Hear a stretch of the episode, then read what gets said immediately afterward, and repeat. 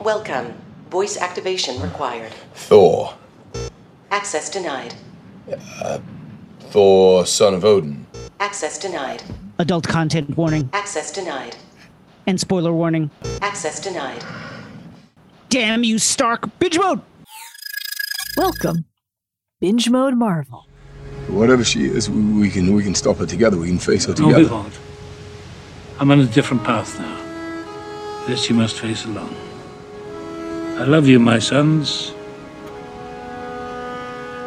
Look at that.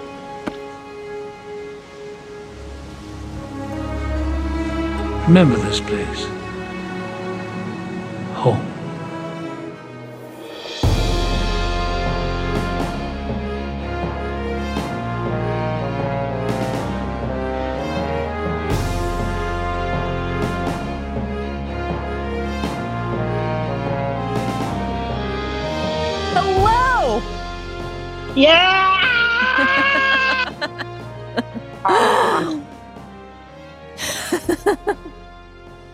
wow.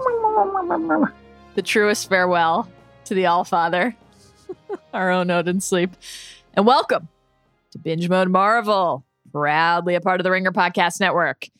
I'm Mallory Rubin, editor in chief of TheRinger.com. Oh, what a great website. it's the best. Joining me today. Now that he's finished taking his afternoon constitutional down the Rainbow Bridge with dear sweet Fenris, it's your favorite Asgardian god, Jason Concepcion. Mal, with the eternal flame, you are reborn.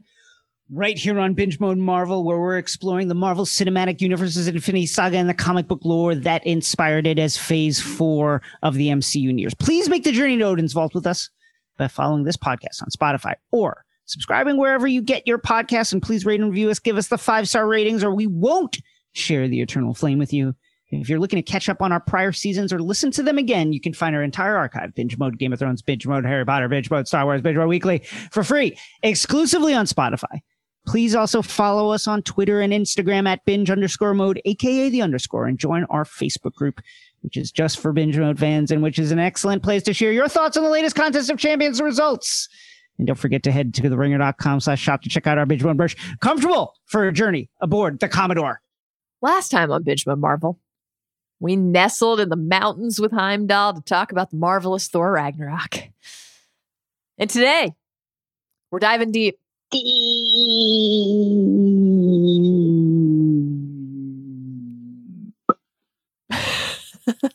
I thought that might tail off into another Odinsleep for a second there. into your questions on our latest mailbag.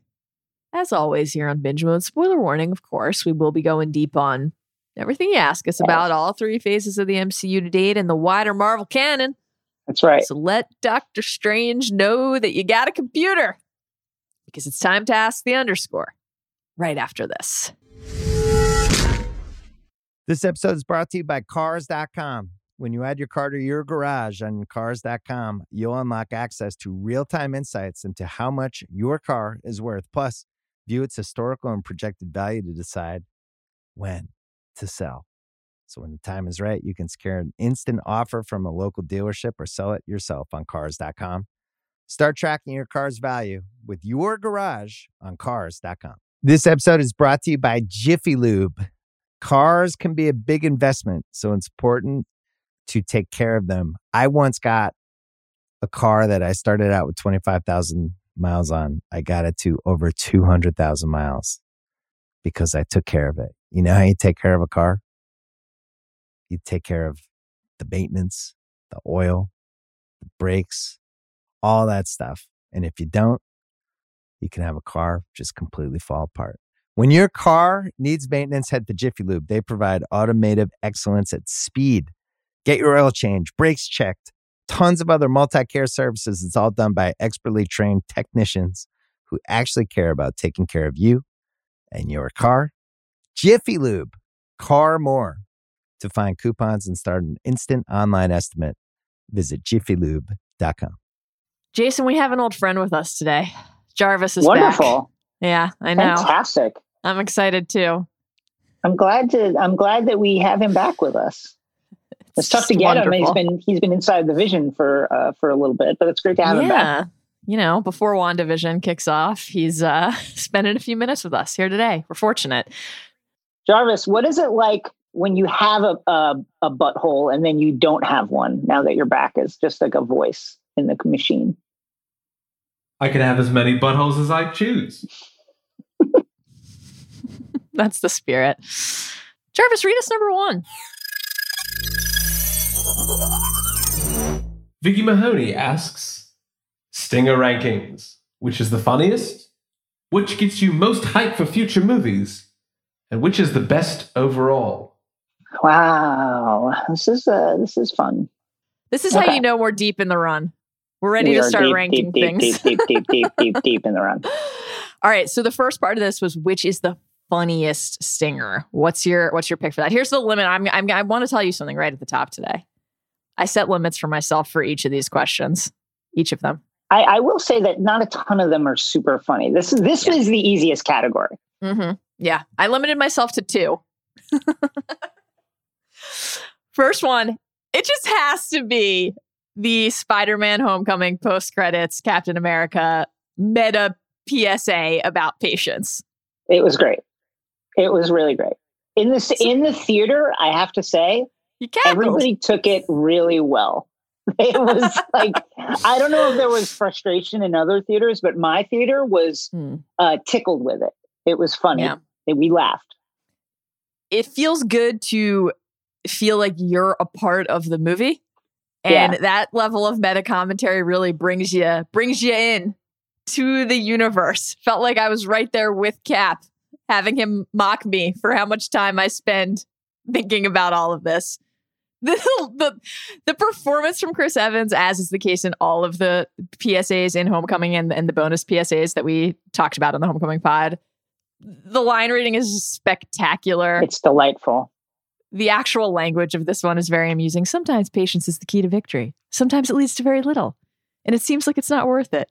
And you wonder why you waited so long for something so disappointing. This is so deep into the MCU and the Stingers had taken on such such a titanic reputation as this thing that you had to stay in your seat in the theater. You couldn't miss it. It would be spoiled for you on the internet immediately. I just love this winking humor. What was your did you have another pick? There's not there's not a ton of super funny ones. I, this is to me far and away the, the best um, choice for this particular category. I, I loved how one of my favorite things that kind of developed, you know, as these Marvel movies uh, went deep into their run, is that is you know as like people would leave before the post credits, there'd be like this knowing. You glance around the theater and kind of give people a knowing glance, like ah, they don't, I know they don't know about it. They don't know about the they don't know about the post credit scene. right. My other my other contender for the funniest one. This is more of a I'm a cat person uh, response, I think, but I do love the Captain Marvel post credit stinger with Goose puking up the Tesseract on Big Nick's desk. This is something that any cat enthusiast is very familiar with. And it's nice to know that while Goose is not a cat and is in fact a flerken, physical act of vomiting and then immediately just going right into a, a cleansing bath. Same Yeah, for cats and flerkens. You know, I I always know if Halo's about to throw up because he begins to like speak in tongues. Is like this like that's the warning, and then there's the the Wait, do it, do it again. and there's like a like a, a shoulder moving and so you just know every every person listening to this who has a cat is going to know exactly what i mean i really felt i felt seen in this moment with goose That's so great. all right the second part of this question is which singer gets you the most hyped for future movies this was a tougher one Wow. i forced myself to only pick two what, what did you go with here I've got several, so I'm just Okay. going to own it. Um, the first one I'm, I'm to, you know, again, I think I've experienced all of these in the theater as a huge comic books nerd. So it's like they hit, uh, they may not, these may not be technically the best or the most exciting, but they're just the ones that really fired me up the most at the time in the theater. The Iron Man 1 stinger with Nick Fury saying Avengers Initiative, I leapt out of my seat. I was just, uh, you know, it, you, at that point, it was like dare to dream that this could happen. So uh, that was very exciting. The stinger that launched a thousand stingers. Launched, Where would launched we be a without thousand it? stingers. The Ant Man and the Wasp stinger because of you know, I I- listen. There was uh, uh, no one was under any illusions that half the universe and half our heroes were truly going to remain Ash and be gone. Right? We all like we knew they were coming back. It was the the the tension was how, and so what that stinger suggested for the solution to that problem was really exciting, and it was also just kind of like I I couldn't. I was like, give me Endgame as soon as possible. I couldn't wait for it. So that one was really fun. The this is like a little bit of a cheat, but the Ant Man, the Ant Man one stinger, that's just a scene from Civil War. So that's like uh-huh. cheating. Well, here's the thing. I loved it, and I was extremely excited for it. Can't go wrong picking anything that involves Bucky. You have my support. It was just, it was just great. Like dropping into that scene, media res, and being like, "Oh my god, what has happened?" Yeah. uh, and knowing know that the next guy. movie is Civil War, it was just tremendously exciting. So those are the ones that I, I was just like awed the most by. And you know what? I, like honestly, like honestly, like court death in in Marvel's The Avengers. When Thanos steps out and and you hear that line court death and you know that this this is the big bad this is what's going to happen. It's going to be Thanos somehow that was for for a real like Marvel nerd was just like holy shit I Yeah, the I- wink to the comic like- death canon. Yeah. yeah So it's just like you legitimately can't believe that they're going this hard in the paint it was shocking um so those are mine what about yours Okay. Those are great ones.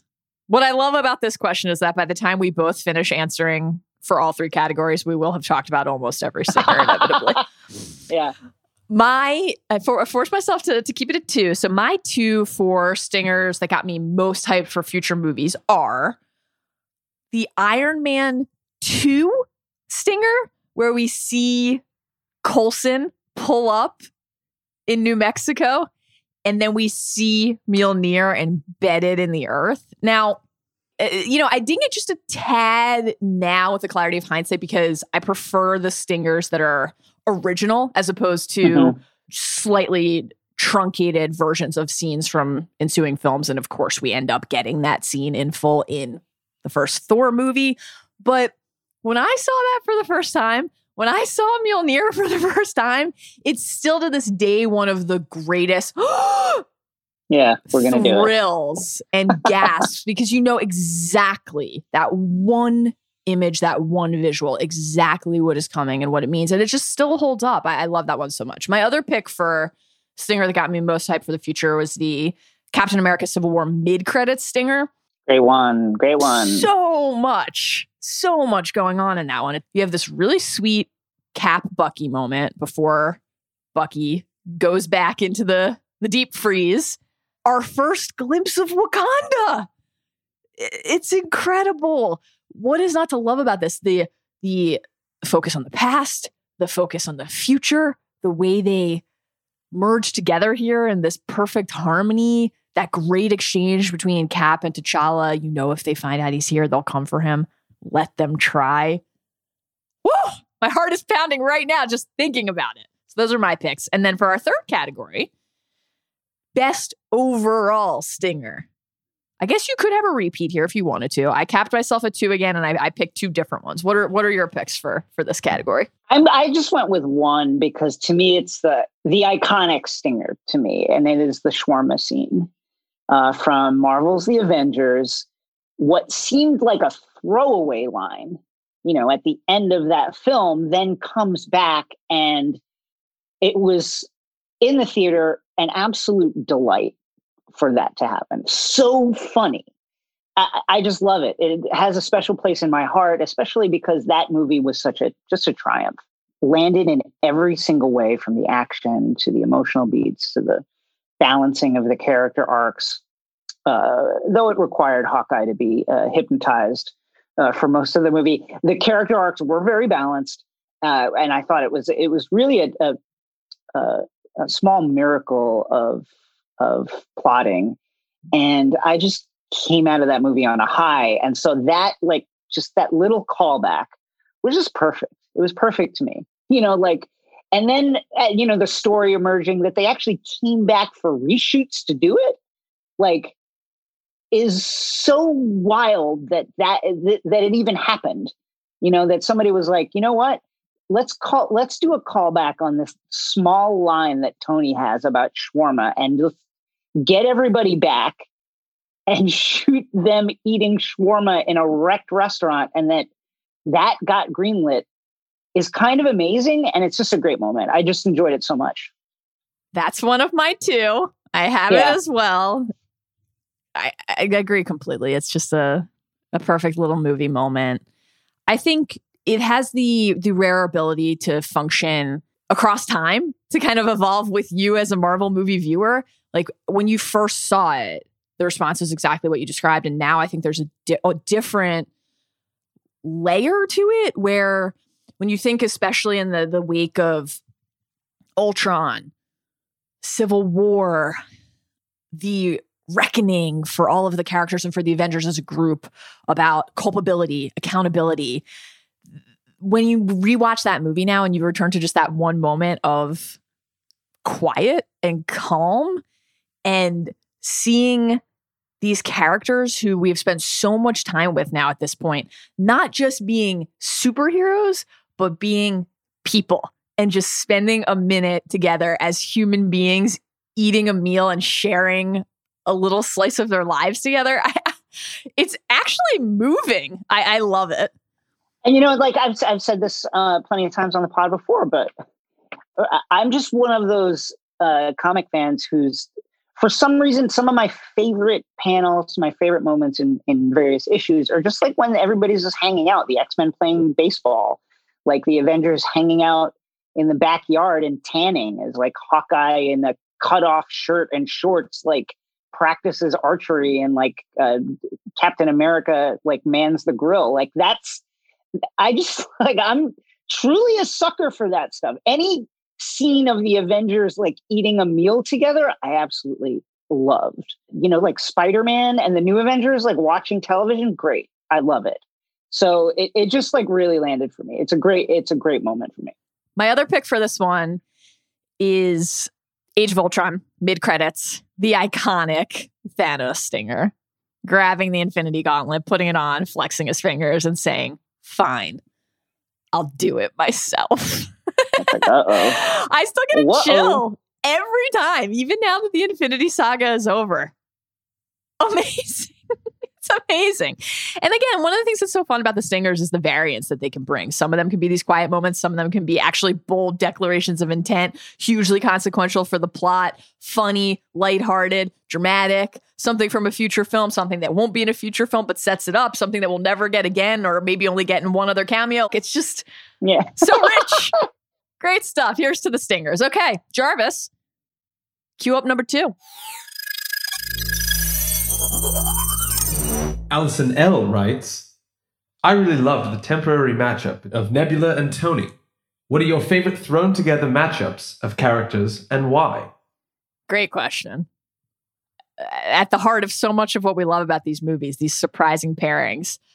I I'm about to shock you, Jason Concepcion.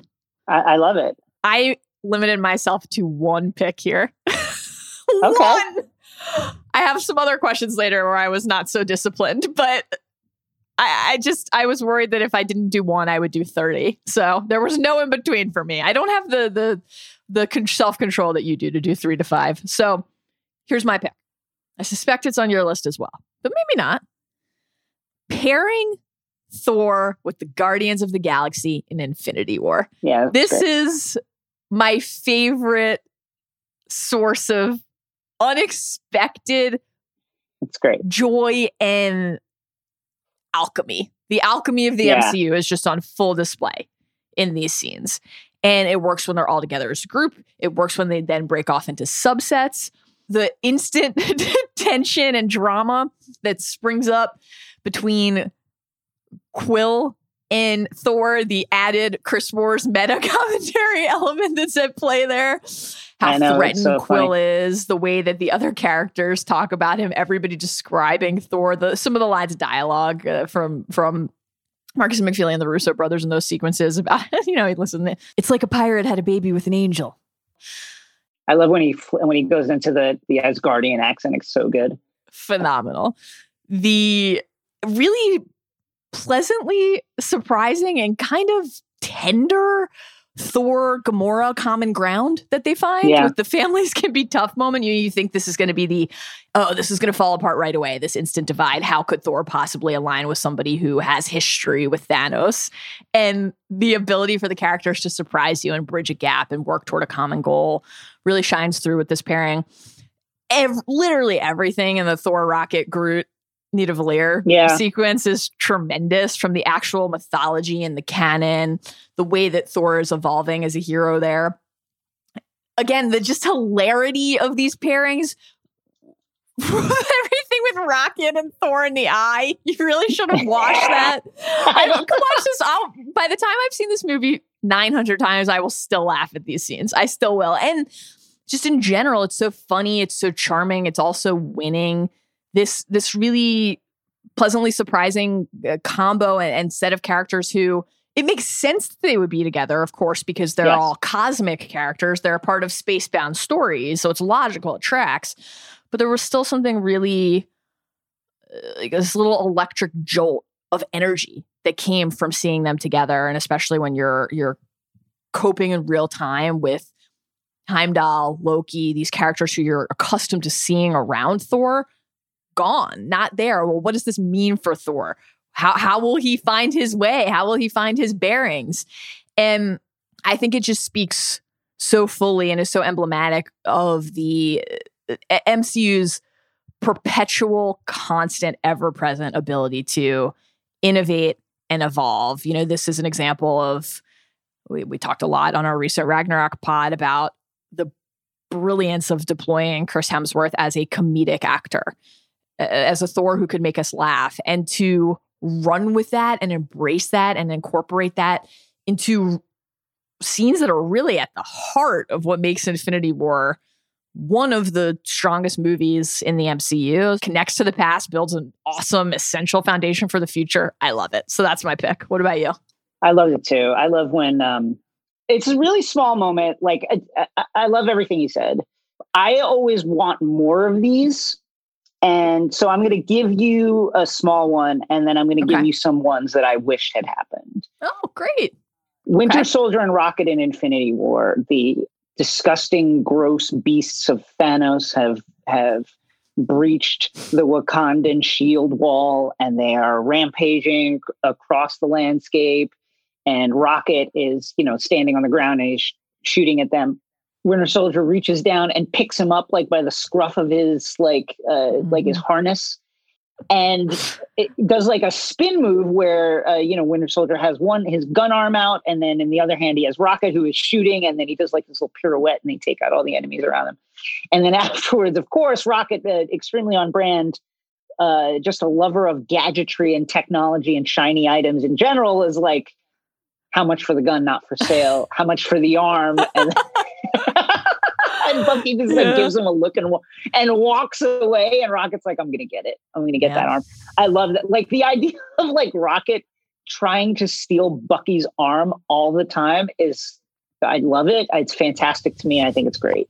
I, I it- that was like a very small moment that I just wish was a lot more. Like I could I could use twenty thousand percent more Bucky and and Rocket Raccoon. Same. I always want more Bucky. I always want more Rocket. The two of them together. What's not to love? Brains and brawn. The best. Great one. so great and and then then this isn't so much an interaction but it's just something i wish was fleshed out like what is bucky doing in wakanda after he's clearly he's he's they they let him come out of cryo sleep at a certain point Right. Yeah, we get the White Wolf stinger. Yeah Mhm. he's doing stuff um, before they deliver him his new arm and cap comes to see him so what is that what is that time like I, I would love to know like what he's doing during that time it's fascinating to me um, and then after that, some ones I wish I had seen. Let's get the dads together, Odin and Howard Stark. Oh my god. Those two complaining like about their kids. You know what? We got a lot of questions this time about like some version of power rank the worst parents or power rank the worst dads in the MCU. Wow. I I, mean, I think Odin Odin way worse than Howard. Odin has the top spot on lock. It the conversation becomes interesting after that. yeah. eh, but like so Odin and Howard Stark just like sitting around downing, you know, tankards of Asgardian mead and talking about how complex and occasionally disappointing their relationships with their kids are. I once great. designed an entire expo so that I could embed plans for the future new element into the waffle stands and the concourses. How about you? Oh, you know, I named my firstborn the goddess of death. Right. And then I her in a- banished her then to I her in a- and I Great locked her chat. in a, a different dimension. Um, and that would just be fantastic. Imagine a scene: Frigga, Gamora, and Nebula like hanging out. Frigga is just such a like a generous and warm character that who could forget the scene um, in Endgame where Thor returns uh, to What a great scene. the past version of Frigga. She's dead. Uh, but of course, she's that that hasn't happened yet, and so he has this really The day um, of her death. right. He has this really warm like reconnection with her, and it just made me think like, wow, Frigga, Frigga, Gamora, and Nebula, like Frigga refereeing the spats between the sisters, and just like it, it would be, it's something I would love to see. And then finally, Pet Avengers. Although Rocket would be mad that I I include him as a pet Avenger, and so I mean, we can't tell him this He but would be Pet horrified. Avengers, he would be fucking, he'd be so mad. Howard the Duck. Now, this is not official Pet Avengers, I know, but I'm just saying like the MCU version of Pet Avengers. Howard the Duck, Cosmo the dog, Rocket Raccoon, and Goose. Like, get them together, just doing stuff. First of all, they're all sentient. It's not, yes, they're animals. So, pet, it, pet is, it's really an insult to them, but it's just a cute name that I think really works as branding. But they're all super smart. That's like potentially a really competent team of enhanced super beings. Howard the Duck, Rocket Raccoon, Cosmo the Space Dog, and Goose. Imagine that. I am imagining it right now in real time. so great. I want more Goose. Goose, Goose is a great great. character. Just a very special flerken. And then listen, when we get the Inhumans, you bring Lockjaw into it, and now you have legit. And then uh, once Doctor Strange uh, introduces bats, you bring bats into it, and now you've got like this entire, like real, actual, robust, crime-fighting, superhero, alien defeating team of pets. How about the cat Doctor Strange diagnoses with arthritis when Bats walks in and interrupts? Can that cat participate too? Bobby. listen, uh, depending on what happens in Love and Thunder, we may get uh, we may get Throg, and then we had like this That'd is be a legitimate team. like that team, that Wow. team could take out the Vulture. That team could take out mm, like a pretty good amount of the villains that we've seen in the MCU. I love this. Can you get a snake involved for Thor? We'd have to figure out which uh, which snake to do, but yes, we could do that. I mean, we could get the world, you know, the world serpent, but that's Yeah. a little much, I think. He might be a little thrown by that. This episode is brought to you by Jiffy Lube. Cars can be a big investment, so it's important to take care of them. I once got a car that I started out with 25,000 miles on. I got it to over 200,000 miles because I took care of it. You know how you take care of a car? You take care of the maintenance, the oil, the brakes, all that stuff. And if you don't, you can have a car just completely fall apart. When your car needs maintenance, head to Jiffy Lube. They provide automotive excellence at speed. Get your oil change, brakes checked, tons of other multi care services. It's all done by expertly trained technicians who actually care about taking care of you and your car. Jiffy Lube, car more. To find coupons and start an instant online estimate, visit jiffylube.com. This episode is brought to you by Thomas's. Thomas's presents Technique with Tom. Slicing an English muffin with a butter blade? Boulder Dash! Just pull apart with your hands and marvel in the nooks and crannies' splendor, for each one is unique like a snowflake. Thomas's, huzzah! A toast to breakfast. This episode is brought to you by 7 Eleven. Cold, slurpy drinks and a hot summer day are a match made in heaven, and your favorite refreshment just got even better. Let's talk about 7 Eleven's $1 small slurpy drink with seven rewards. It's the classic frozen fizzy treat you can't get anywhere else. I'm a blue raspberry guy. Just know that about me. Know that I'm about me going forward. Anytime there's a drink like this, I'm in on the blue raspberry. If you're feeling thirsty, feeling thirsty right now, how about going to visit a 7 Eleven valid through 1 725? 7 Eleven has the right to end this promotion early, plus tax. Participating U.S. stores see app for full terms. All rights reserved. Jarvis, give us number three. Number three is a newsy one, Jarvis. Brody asks After the recent news that Deadpool 3 would be an MCU movie and rated R, how would you feel about this and how do you think it would work? Okay, so Jay, I want you to answer this first, but for any yeah. listeners who may not be aware, I'll just quickly read the Feige quote so everybody has the necessary context here. So, a couple days ago, in an interview with Collider's Steve Weintraub, this was a this was from a, a q&a so there's a couple questions and a couple answers. Here's the whole thing. Where are you in the development process of deadpool 3 and will it be rated r? To which feige replied it will be rated r and we are working on the script right now. And ryan meaning of course ryan reynolds ryan's overseeing a script right now. So it's begun. I think that was announced wasn't it? Question mark? Now of course this would not have been such a big story if it had been announced previously, which is kind of funny, but it certainly had been assumed that this would be the case.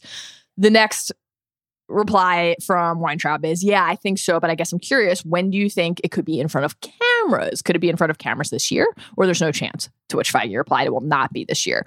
Ryan is a very busy, very successful actor. We've got a number of things we've already announced that we have to now make, but it's exciting for it to have begun. Again, a very different type of character in the MCU, and Ryan is a force of nature, which is just awesome to see him bring that character to life. So there you go. Deadpool is officially coming to the MCU and a rated R movie in the MCU. So those are two huge, huge, huge official updates. How do you feel about it? How do you think it will work? Here's what I think about it. I love Deadpool.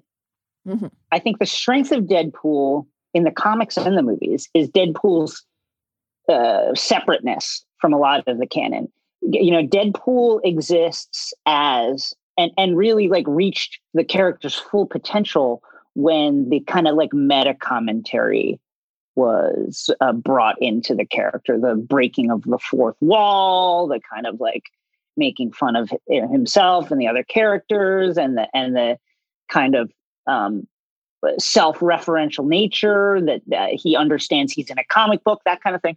That's what's really great about deadpool. And what's what makes that work is he's not really integral to the canon. He's not really tightly woven into a lot of the really important lore of either Marvel Comics or with his previous movies of any kind of like wider cinematic universe. So I think it's tricky in that regard because how do you do it? How do you have the kind of like winking at the camera stuff, the talking about, um, the, you know, the jokes about the characters in a way that um, evince knowledge of the comic books and of their of the characters kind of place in pop culture without kind of like shattering the lore i think ragnarok kind of points the way that that could happen. You know obviously deadpool's brand of humor is just much more it's much more abrupt because it really is like deadpool looks directly at the camera and is like what a movie huh? You know so how they do that, I, I think it's I, I, do think it's trickier than it looks. And I think, you know, not to be a downer, I feel like the red flag here is Ryan is overseeing the script. I can't remember Feige ever saying something like that before. I have a theory. Okay. Nothing will be different about how this movie is made from how any other Marvel movie is made. The Feige oversight, the Marvel Studios effect. This is to calm down Deadpool obsessives who might be worried about exactly what you're describing. Will the raw edge, the raunchy, gory, oversex, hyper violent, and to be clear, I mean all of those things as compliments, qualities of Deadpool have to be in some way diminished because the MCU, while of course intense, deeply upsetting, and edgy in its own way at times, is ultimately prime IP for the Disney Plus era, right? So that's my theory on that is that it's to say this will still be the Deadpool that you know and love. I agree, and I think that's a great point. But I, th- all of which I think is to say, and is to kind of underline that I think it's a little bit of a. I think it's a a more difficult integration than ma- than it would seem to be on the surface. I think it's just tricky.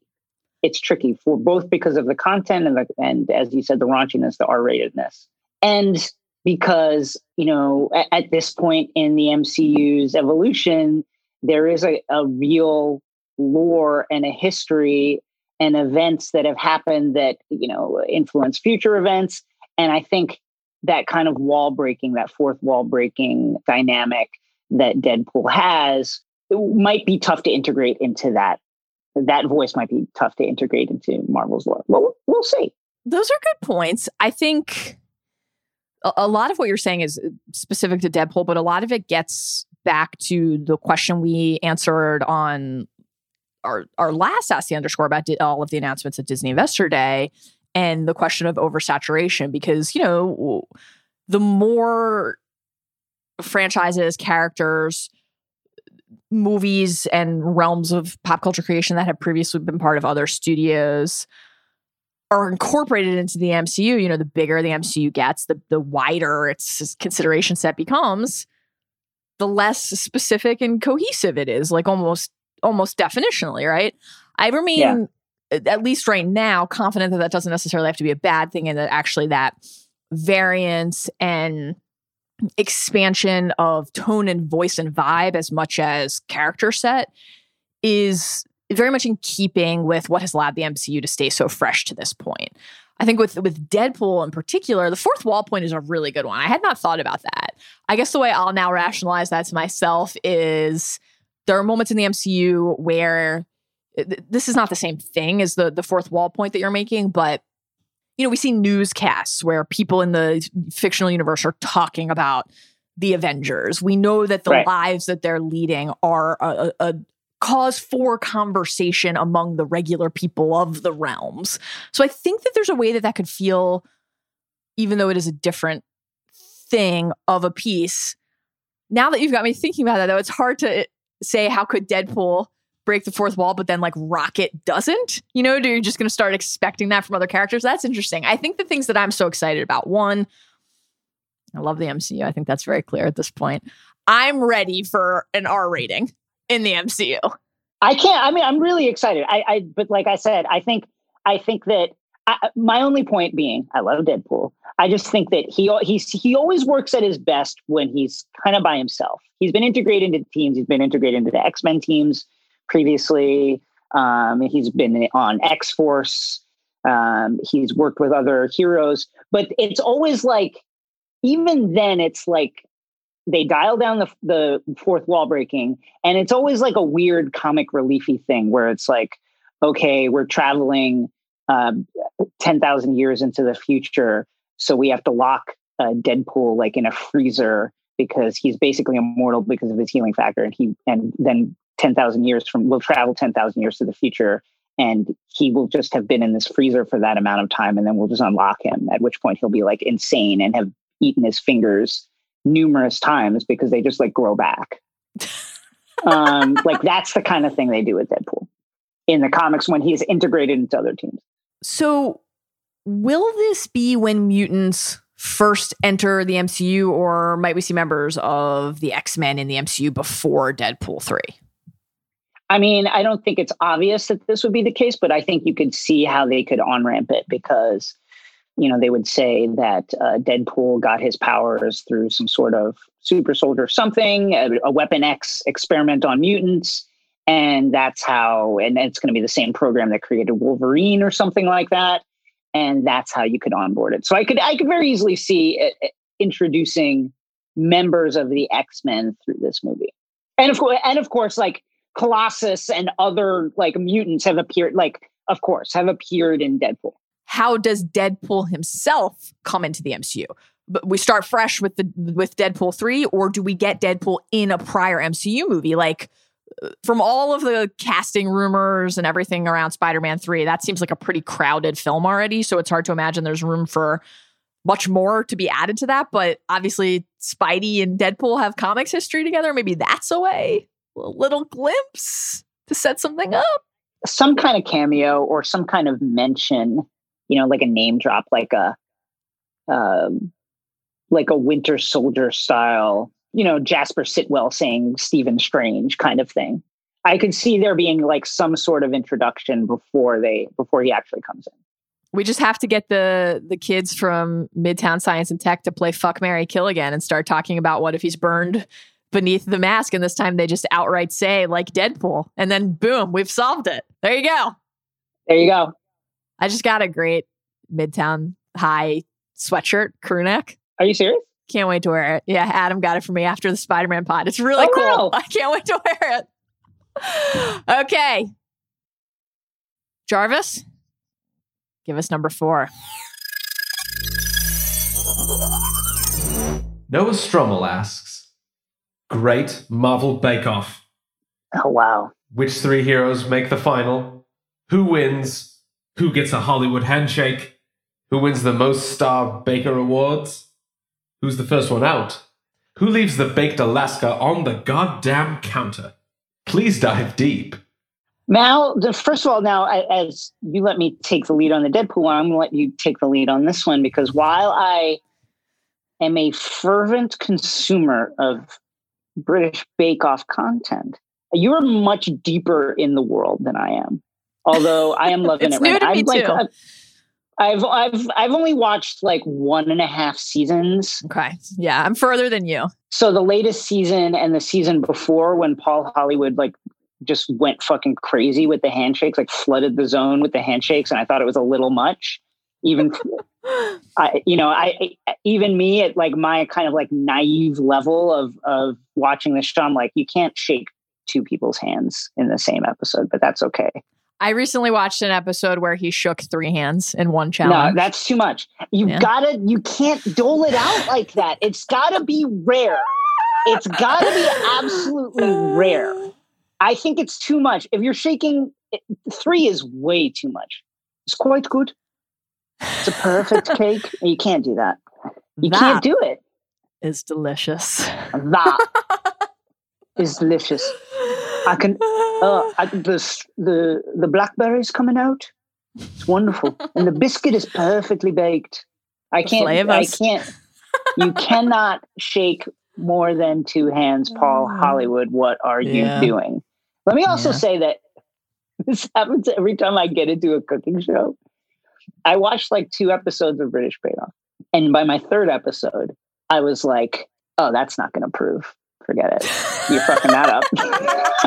I also find myself constantly talking about whether something is under or over proven. I, I, I don't personally have a proving drawer. I've never proved an know. item in my life. Me neither. And yet I have the same thought. absolutely no skills. I have started. I uh, Adam and I started watching it a few months ago. It's been a quarantine experience for us, and it's been just wonderful to, to get so into the show. and calming, and everybody's so wonderful in it, and they all seem to really respect and appreciate each other. It's wonderful. An absolute delight. The spirit of community on full display. I find myself if somebody says a time out loud that I now just Five minutes. instinctively know is wrong. I find myself almost hissing. Like I'll just go. yeah. Underproved. Okay. Here are my picks Feel free to to run through this with me. Tell me if you disagree. go. Throw another name in. Anything. Three heroes in the final. That's the first part of Noah's question. I'm going with Shuri, Hank Mm. Pym, and Volstagg. okay. Here's I- why. I- I'm just dying to get the rationale. Love it. Shuri is going to be on the cutting edge, right? If Shuri were on Top Chef instead of Great British Bake Off, we'd see liquid nitrogen. We'd see a lot of experimental food technique, Right. things that would shock the judges, right? Right. I have Shuri. I'll just I'll just jump to this now. One of the prompts here was most Star Baker Awards, and Shuri is also my pick for most Star Baker Awards because Shuri came to play. I can assure you. Okay, something innovative. I think that Shuri would be extraordinarily adept at the technicals, right? Which really helps with Star Baker. Absolutely 100% agree with you. She's going to nail the technicals, but I think high ceiling, low floor on the showstoppers. Okay, I don't agree. I think I don't agree. I think that the floor is really high. That's part of why that was part of my logic. Maybe the floor is so high actually that every now and then the the ambition is going to be so great that things fall apart. But Right. the wizardry on display, I just think it's gonna it's gonna shock them. Are we talking about a Mary Berry season? Are we talking about a Prue season? Doesn't matter. Everyone's I gonna be feel- astounded. Star Baker. My here's my here's my thought on Shuri, in particular with the showstoppers. I think Mhm. you're going to see a lot of ambition, right? Of course, I think we both agree on that. Like towers, and we're going to see panthers leaping off the top. edible vibranium stitched into the Uh, my thing is, we're gonna get into an issue like with Manon from uh, from the season, the French uh, baker Manon from the season before this uh, last season, where everything looks great, might not taste that good. I think So you're you, it's the classic Great British Bake Off style over substance concern. it's a concern because listen i think listen I, again you've seen more than me but in my experience what i've seen is they're really prue and paul are really going to ding you for taste they'll let a little bit of sloppiness go but if it tastes like shit they're going to hit you and i think that i think we're going to see a little stodginess because she's going to want to have that firmness to like have the towers rise and i think the trade-off is going to be in the taste and i think that's where she's going to get hurt Flavors are going to be there, racking up Star Bakers. not say, not saying that Shuri's my pick to actually win the season, but okay final three. And I think that the innovation just uh, leads to the Star Baker just wrapping up, racking up Star Baker after Star Baker, and and also poised. So the curse of the Star Baker not going to be a thing with Shuri. My next finalist was Hank Pym. i love this idea scientist, right? Baking is a science. And the science whatever the Pym particle version of a Chelsea roll is, I don't personally know, but I know Hank Pym knows. And I would be delighted to bear witness and find out.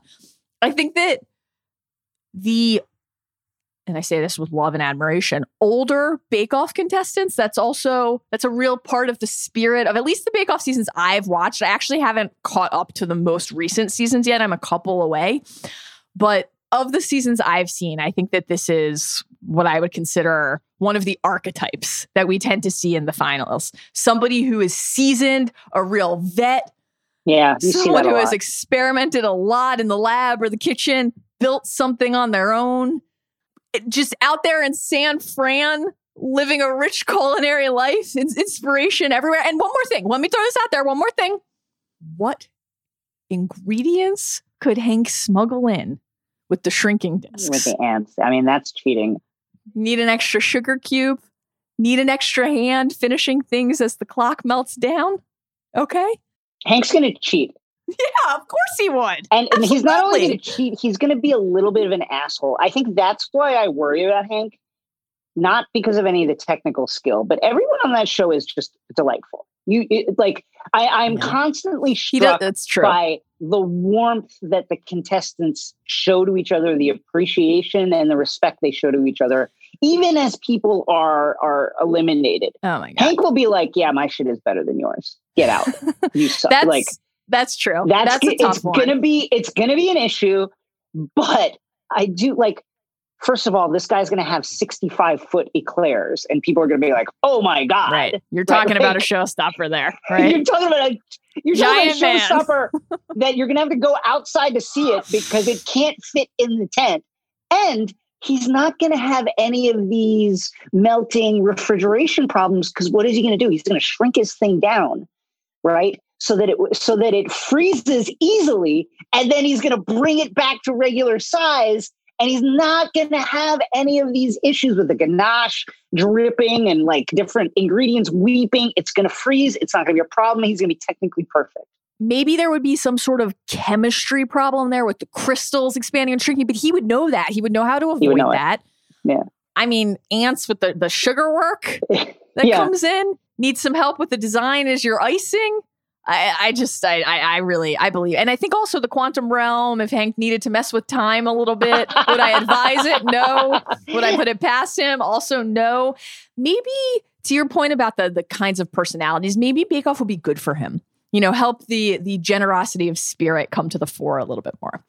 I mean, he's to have to because he's to get the villain edit. He's to be such a jerk. He's to be, he would be absolutely hated on the show. Like people would hate him quite a bit. It's definitely possible that instead of being a finalist, he would be eliminated right away if in week two, biscuit week, he made a beautiful, soft, luscious cookie and Paul Hollywood said it didn't snap. You know, he needs a snappy biscuit. And Hank just launched into a tirade about how biscuits don't need to be snappy and basically got eliminated from the show right away Yeah, for being a dick. I- I- That's also yeah, when- likely. When, when Hank punches Paul Hollywood in the eye for like disrespecting, yeah, for disrespecting Garson. his patisserie, like he, I think we could see him get ejected for that. But I agree with a you in terms of the technical skill. It's really just like, can he, can he not be his own worst enemy? Is the issue. And can, and will he get away with his cheating? Like, will he get caught? Because he will cheat. Oh, absolutely. Absolutely. The other final three contender here is Volstagg.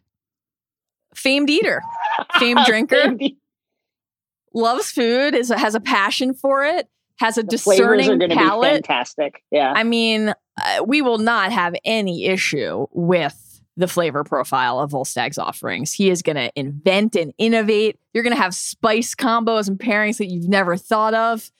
Oh my he's god! going to be Look bringing out on Bread Week. Asgardian ingredients into this. Like he's going to be bringing the, the culture of Asgard into it, and that is it, it is going to really excite people. I can see a little sparks between him and Prue. Oh, well, I'm going to go. I'm going to put him on a Mary Berry season, and he's going to put a droplet of that thousand year aged booze into one of his scones, and Mary's going to hand him the prize right there and shout Yeah. Excelsior. Winner, I want to circle back to at the end. Let's hit the other categories. Hollywood handshake pick. I went with Mantis here because I think that as an empath, Mantis would be able to know exactly what Hollywood was looking for on a given challenge and work her way toward the handshake by crafting something that was exactly to his taste. Perhaps something with banana, perhaps something with custard, some of these things that you know he loves, an iced roll, maybe. You know, you start with something that you know he loves, then you reach out with the feelers. What flavor is Paul in the mood for today? How long should I prove this? Again, a lot of my answers here I'm realizing hinge on cheating in some way, which I don't feel great about, but they have powers and abilities. Know. What, What are they supposed you to do? Just be normal?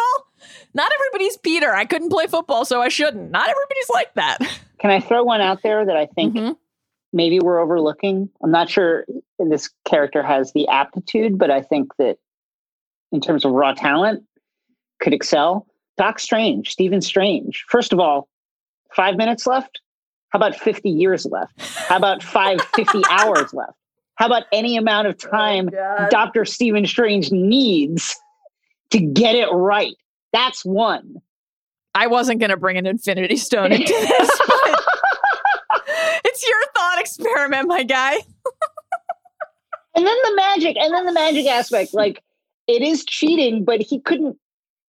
In the we haven't seen him really do this in the in the MCU except for you know the flagon of of beer for Thor and the tea and stuff. But certainly, it is within his power to conjure anything that he imagines. So I, I just think that he could be a challenger here. But I, I I- it's- it, it- would be cheating. It would be flat out cheating. You're making good points. It's not difficult to envision on a, a week where they need to make a light, airy Victoria sponge. Maybe, maybe in a maybe a Swiss meringue. Perhaps uh, a oh, perhaps it's a souffle, something that's you know delicate and it requires precise timing. And you know they say to the contestants, "You looked ahead." Fourteen million six hundred five scenarios. How many of those souffles came out exactly right? And I can see Doc Strange raising that finger. One. I think you might be onto something here. I think the question with, with Stephen Strange is just would he let himself enjoy this leisure time? You know, would he relax? I don't think he Would would. he embrace it? Would he just be thinking about Dormammu the whole time? He'd be thinking about Dormammu. He'd be of. he'd be looking around, slipping into the astral plane, looking at any of the demons or cosmic invaders that are trying to break into our realm while he's baking. You know, I think he'd be, and I think it'd be a little bit of the Hank Pym where you've just got an irritable guy. I could absolutely see him using the mirror dimension to spy on his opponents and what they're prepping. Of course, he would do that. Okay, first out. This was the easiest one for me. I wrote down Justin Hammer quicker than I've ever written anything in a binge mode outline. Is Justin Hammer? Uh, does he have any like i- interest or talent for baking at all? Do we think? But that's the thing, Yeah. right? He's going to come in, all of his interviews with the camera crew, big boasts, speechifying about the ex wife, all the flavors, all the technique, things you'd never seen before. I'm going to bake a cake in the shape of a drone, and you're going to cut into it, and it's going to ooze six types of cream and jelly. And then he's going to get out there and shit the fucking bed, King just of like not he proving. always does. Yeah, the king of not proving. He'd be there like looking at Tony's trying to steal his, like Yeah, directly and trying to steal his. Exactly. Always looking at the other station would forget to turn his own oven on. That's what would happen to Justin Hammer. Out night one. I love it. Baked Alaska on the counter. The last part of this question was baked Alaska on the counter. So I don't think you've seen this is a specific reference. I have not I seen it. don't think you've seen the episode that this references. I am have going not. to spoil it for you if you will allow That's me fine. to. You absolutely have to go watch this right after we finish this. This refers to a moment between Iain and Diana during a Baked Alaska challenge when it was a hot day in the tent. Iain's ice cream was in the freezer. Diana took Iain's ice cream out of the freezer in order to put her ice cream into the freezer. His ice cream then melted. His dessert was not ready. And spoiler alert, he threw the entire thing into the trash can instead of presenting it. It was unbelievable. Okay. It's referred So to what as did he have at the end? Did he have anything? No, he had nothing because there wasn't time left to make something else. And there's this amazing moment where Mary, Mary looks at him and says, It was just a moment of your life. it's unbelievable. So I do not know if the intent of Noah's question, who leaves the base the baked Alaska on the goddamn counter, is who's Diana, meaning who would intentionally or unintentionally sabotage a fellow contestant. Did she do it on it purpose? means well, it's a it, that's the question, isn't it? I've never That's seen that kind of like animosity on the show yet. It seemed like an accident, but the conspiracy theory is that it was sabotage. Look into this. It's I amazing. into it. I love it. this is going to be a great one when Cram has to fact check this and tells me I got 20 things wrong here. But this is my personal recollection of this. So uh, it, maybe that maybe this means Diana, the person who took the ice cream out. Maybe it means Iain, somebody who, and I thought Iain was great. He was one of my favorite contestants. So I say this with love for him. Somebody who the pressure got to him a little bit. Here's the thing my pick is Loki either way because Loki, I could definitely see Loki introducing the stumbling block that undoes a fellow competitor and i could also see loki being being the contestant who has that it was just a moment of your life response from mary because of something he did I, I completely agree. Like, here's the thing about Loki incredible schemes, great trickster, yada, yada, yada. The guy is $1 million move followed by a 50 cent finish after another.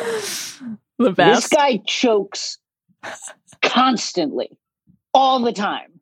How many times did he get to watch his own play before Thor caught him? Ask yourself that.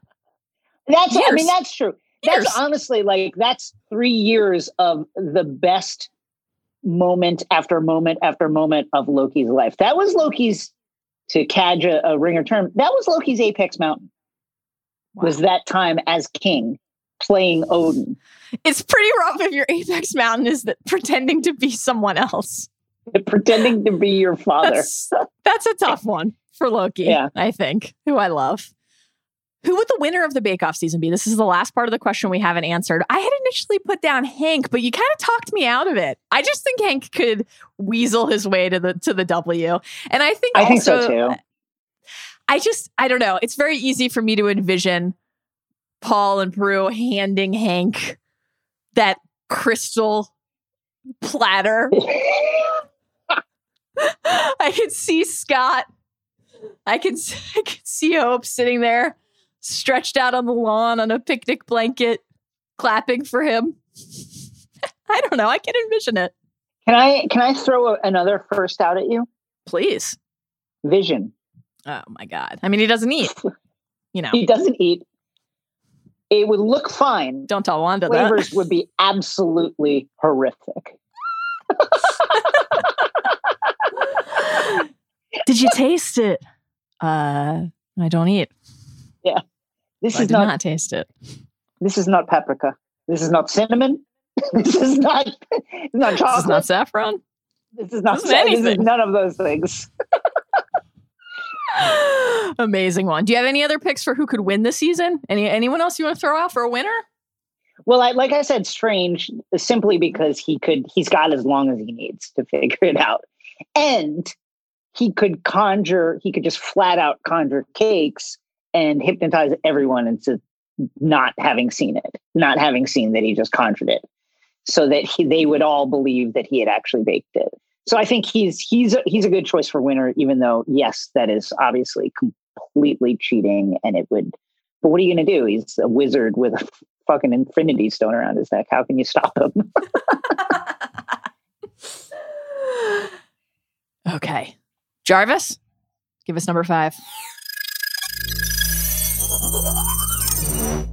At T Main 1320 asks, What's y'all's favorite movie theater moment, both MCU and non MCU?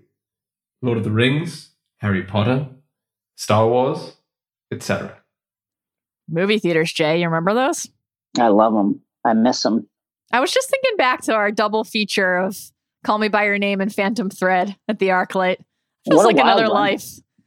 I miss the ArcLight. What a great movie theater that is. That's Really absolutely great. I adore the ArcLight. I know. All right, let's go franchise by franchise. Start with the MCU. What are your favorite movie theater moments for the MCU? Obviously, there are a million. We'll have to try to keep ourselves in check here.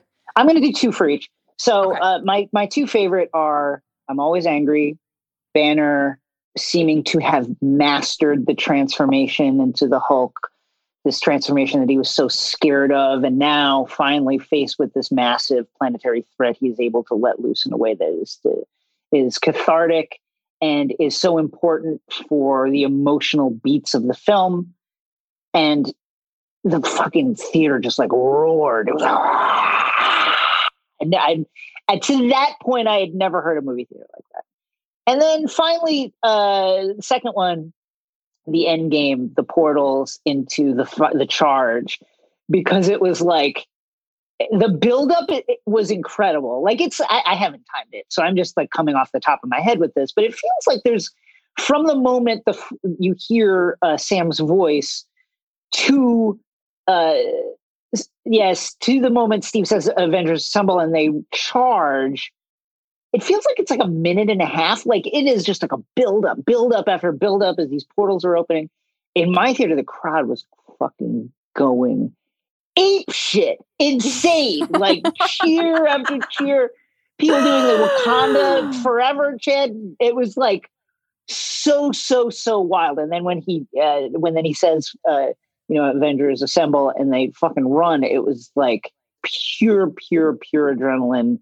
Unbelievable movie magic. It was like a movie roller coaster, like going down the Oh, steep drop of a yeah. roller coaster, but it but the cinematic version, and it really felt like the roof of the theater was going to tear off. It was truly incredible, and you know sometimes with and this is one of the as a complete nerd. Here's one of the nerdiest things I occasionally do is I'll go on. There's like a YouTube of like Avengers reactions, like Mm, MCU yeah. reaction YouTubes, and I will just legitimately watch them and listen to people. I will just like listen to people cheer as these huge moments happen on the screen. Words can't describe how exciting it was. a, a a cousin of Game of Thrones book readers filming Game of Thrones show watchers consuming the Red Wedding for the first Yes. time in those reaction videos. So I limited myself to three per franchise. Sure. And just to be clear, per the the parameters of the question, these are just my movie theater moments, not my favorite moments from the movies. I feel compelled to state that, even though it's very clear. The two that you just said are also in my my top three for Marvel theater going experiences. My top three are Bruce's I'm Always Angry in the Avengers, Thanos's Snap, and the I don't feel so good. I don't want to go sequence in Infinity War and Cap's Avengers Assemble moment in Endgame. I maybe it's a little bit of, of recency bias, but I don't know. Those are pretty incomparable movie theater memories for me. I, what you described about to, to to take the Hulk one from Avengers first, what you described is ex- exactly how I feel about it. You know, we talked about it when we did the Avengers pod. It's just, man, especially it would have landed so fully regardless, but especially on the heels of the Incredible Hulk, which, you know, I think again we made clear we like more than maybe most people, but to introduce that version of Banner, that version of Hulk, to show that Hulk was going to be a meaningful part of the MCU, even absent more standalone films. The crystallization of the evolution and the arc, not only in how we understood Banner as a character, but how Banner understood himself. And then it's just so fucking fun, too. The thrill of it, the seamless harmony of the effects in that moment. Perfect. It's perfect. It lands so hard. Every single time still. That's that's my secret cap.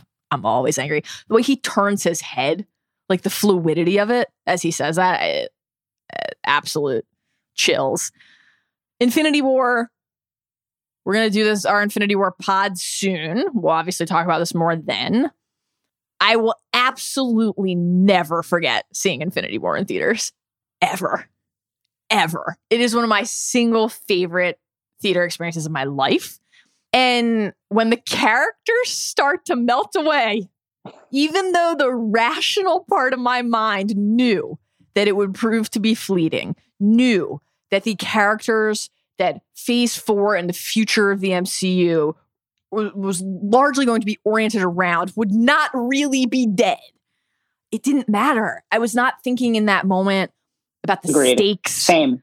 or the logic. I was thinking about the visceral awe and devastation and how absolutely invested and distraught I felt watching these people I'd spent a decade of my life caring about not only vanish, but then the ones who are left behind grieve and mourn. It's just incredible. And again, nothing about Endgame undoes any of the impact of Infinity War. For me, I know not everybody feels that way, but that's that's my personal take on it. And Endgame, the final battle, which you already talked about. Everything from the portals opening through to Avengers Assemble, which, as we talked about at the end of our Age of Ultron pod, was 22 movies in the making at that Yes. point. It's amazing to just pause and remember that we had never actually heard that line before in the MCU. And the discipline required to wait for the absolute highest impact, most perfect moment to give us that. And I, you know, so much of Endgame is about Tony and closing that chapter, but Cap is just as essential and elemental to it. And I love, I love the balancing act of giving both of them these Same. just massively impactful moments in the in the big set piece the way all of the characters come together you know the idea of if you think back to cap's letter to tony at the end of civil war the avengers as a family you know yours may be more than mine. I think a moment like that really reminds you that they're cap's family too. And again everything that leads up to that he's holding fucking mjolnir at that point. I mean it's just chills. Full spine tingling chills every fucking time One more thing about that, uh, the Avengers Assemble charge in Endgame. You know, we talk a lot about like uh, of part of Marvel's secret sauce is is this understanding of how the characters operate in their in the comics universe. But the thing that Endgame did, specifically that scene, was capture the feeling of comic book art in a way that I don't know. splash page Uh, yeah, yeah. the splash Yes. page it has ever really been done in quite the same way because you know obviously the moving image it's it's quite different than the static uh, piece of art. But in in that charge there is so much happening at once that the only way the only way to really appreciate it is to pause it. Now you could say i guess like the ultron final fight at the end where the camera is sweeping around. It's just not the same because there's like so many characters on the screen and i mean i've watched it a million times that was ultron's point. first body endgame is ultron's third body in terms of the scope of it I've just watched it a million times at this point, and to Yeah. to like from Scott landing that like left cross on the chin of a leviathan to Hulk throwing like another character like out deep into the screen to Korg like hitting another character with like a club. There's like so much that happens in three seconds, like in literally three seconds of that opening charge that it's it is like a comic book splash page in that in that same way where I can just remember spending hours like poring over splash pages, being like, "Oh my god, look at all Every the detail. things that are Yeah. happening," and and that that moment really captures it. It's just like I, it, it's so epic and so great. I love it so much. I think the other thing that is really on full display there something else that we've talked about a lot over the course of the run, which is the ability to find balance between individual stories and and the, the group stories. And you really, ah, man, it's masterful in that sequence. The pairings, who each character is standing next to, the little pods that they're in, but they're also par- they're they're part of their individual arcs and their individual journeys, but they're also part of this whole. And I think again, you know, the spirit of the question is about the movie theater it's it's like the inverse of the Thanos snap in Infinity War, where one of the reasons that's such a memorable theater going experience is because you felt the air completely sucked out of the room. Whereas in in Endgame, it does feel like you could feel like everybody's heart beating in unison, like hammering in unison in Yeah. the room, like it was almost part of the soundtrack of the sequence. Amazing. Okay, Star Wars next. Yeah, let's do Star Wars. Go for it. Okay, my Star Wars. these are going to be funny. I picked three for these just because it was hard. It was a little harder. Bad movie, but the theater erupted in a way I'd never experienced when Yoda like pulls his little robe open and and his little lightsaber goes into his hand. It was like almost unbelievable that this could happen it was it was truly amazing that you were about to see Yoda get down with a with a lightsaber the fact that that was going to happen, it it almost didn't hit me until I left the theater that I had seen it. And that scene alone in that moment made the movie 100% worth it. The place Absolutely. went fucking nuts. When- Flipping around, it was just incredible. Truly unforgettable moment. I loved it. Um, the Last Jedi th- throne room duel, Yeah, that's on my list too. I just couldn't believe what I was seeing. It was one of those things where in the moment I'm like, this is the most beautifully shot, Mhm. most incredibly choreographed lightsaber duel I have ever seen. And I am so mad that this isn't available like as a digital download right now when I leave here because I want to see this again.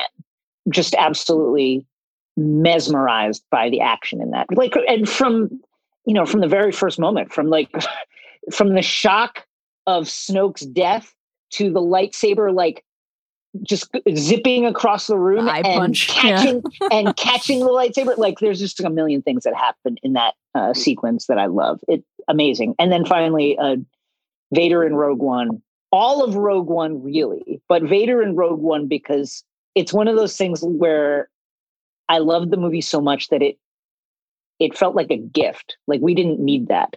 I didn't need it Yeah. but they gave it to me and i was so appreciative to get it and it just really brought home how scary darth vader would have been how scary it would have been to face off against a sith or a jedi like as a regular combatant in the galaxy at that time because he just cuts through everyone with absolute fucking ease. It was amazing. Uh, those are my three. What about you? I once again have two of my three are are, are the same as yours. unsurprising.